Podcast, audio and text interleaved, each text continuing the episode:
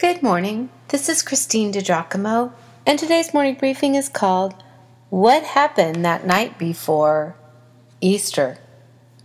At sundown of that same Passover day so very long ago, thirteen men met to celebrate with dinner in a great gray hall, in an upper room, in a house on Mount Zion, in the northeast corner of Jerusalem.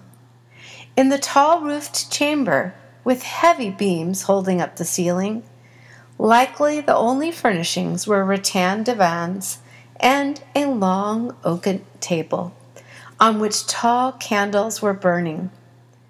Picture with me the flickering flames that played upon the sturdy figures of the apostles and our Lord, and repeated them in maybe kind of distorted shadows against the unwindowed walls.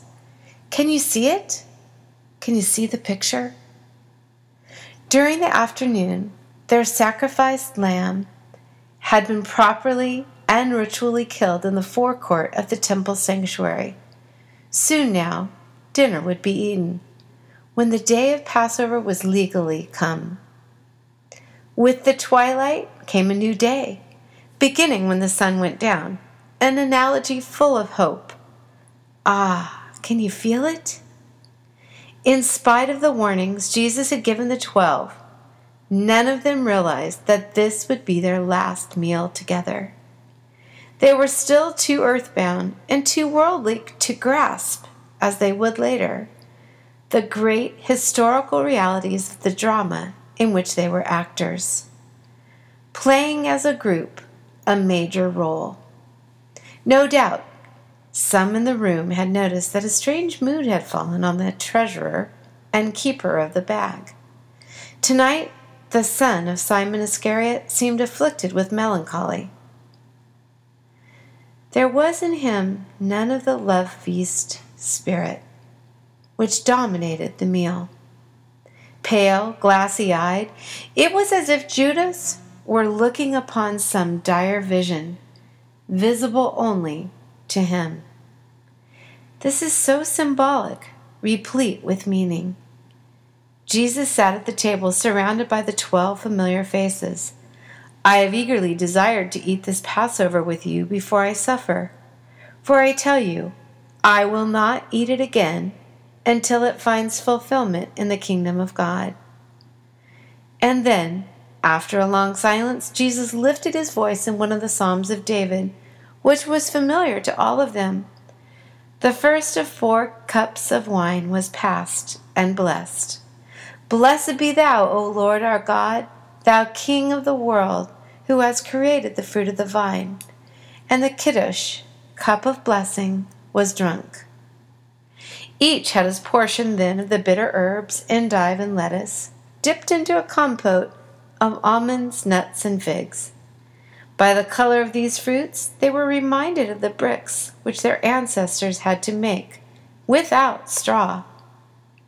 With this bitter dish, they again ate the bread of misery, the matzah, to remind them of the hasty flight out of Egypt. The cup of judgment recalled this bitter time for the Hebrews. Then they ate the lamb and drank a third cup, which all knew to be the cup of redemption. He who would be their redemption, Jesus, passed them the cup that night. Hmm. Right then, Jesus stopped and told them that one among them was about to betray him. And while the men looked from person to person, trying to decide who could do such a thing, the guilty one had a chance to reconsider the deal he had struck with those seeking to apprehend the Lord. He it is to whom I shall reach bread dipped, Jesus answered. And then the master dipped a morsel of bread in the dish of lamb and gravy and quietly held it out toward Judas. The voice of the treasurer trembled as he gasped, Is it I, Master? You have said it, answered Jesus. Even then, he could not keep the pity from his eyes. Judas ate the mortal morsel quickly and ran from the room, with the door slamming loudly behind him. Silence hung in the room for a while. Jesus then took the bread and broke it, passing a piece to each of the eleven, as he said, Take you and eat. This is my body. They ate together. Then he took the chalice and filled it with wine, and after he had given thanks, passed the chalice. Jesus said, Drink you all of this, for this is my blood of the New Testament, which shall be shed for many for the remission of sins. Do this for a commemoration of me. This was the cup of praise, and alas, the Lord's Supper was born. Oh, such a night was this, and really the disciples' understanding was so limited. Our Lord shows himself to be the fulfillment of the symbolism of the Passover meal, the ultimate Pesach, sacrificial lamb, slain once for all.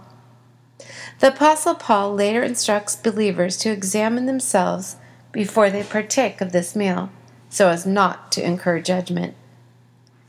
Confession is cathartic. Confession is right, and it is good for our souls. May I invite you today, my friend, right now, to bow your head and ask your gracious Lord if there is anything that stands between you and Him. Here's a prayer Search me, O God, and know my heart. Try me and know my thoughts. See if there be any sinful way in me. You might recognize that from Psalm 139. Be quiet a moment and listen. Does God have anything to say to you? Do you have a hard heart? A sharp tongue? Is there anything He might put His finger on and say, Now that child should go? If so, get rid of it. Clear your conscience, ask for forgiveness, accept it, and let your soul be refreshed. For if we confess our sin, He is faithful and just to forgive us our sin and cleanse us from all unrighteousness. God is good all the time, and certainly as we look to Him to prepare our hearts for Resurrection Day.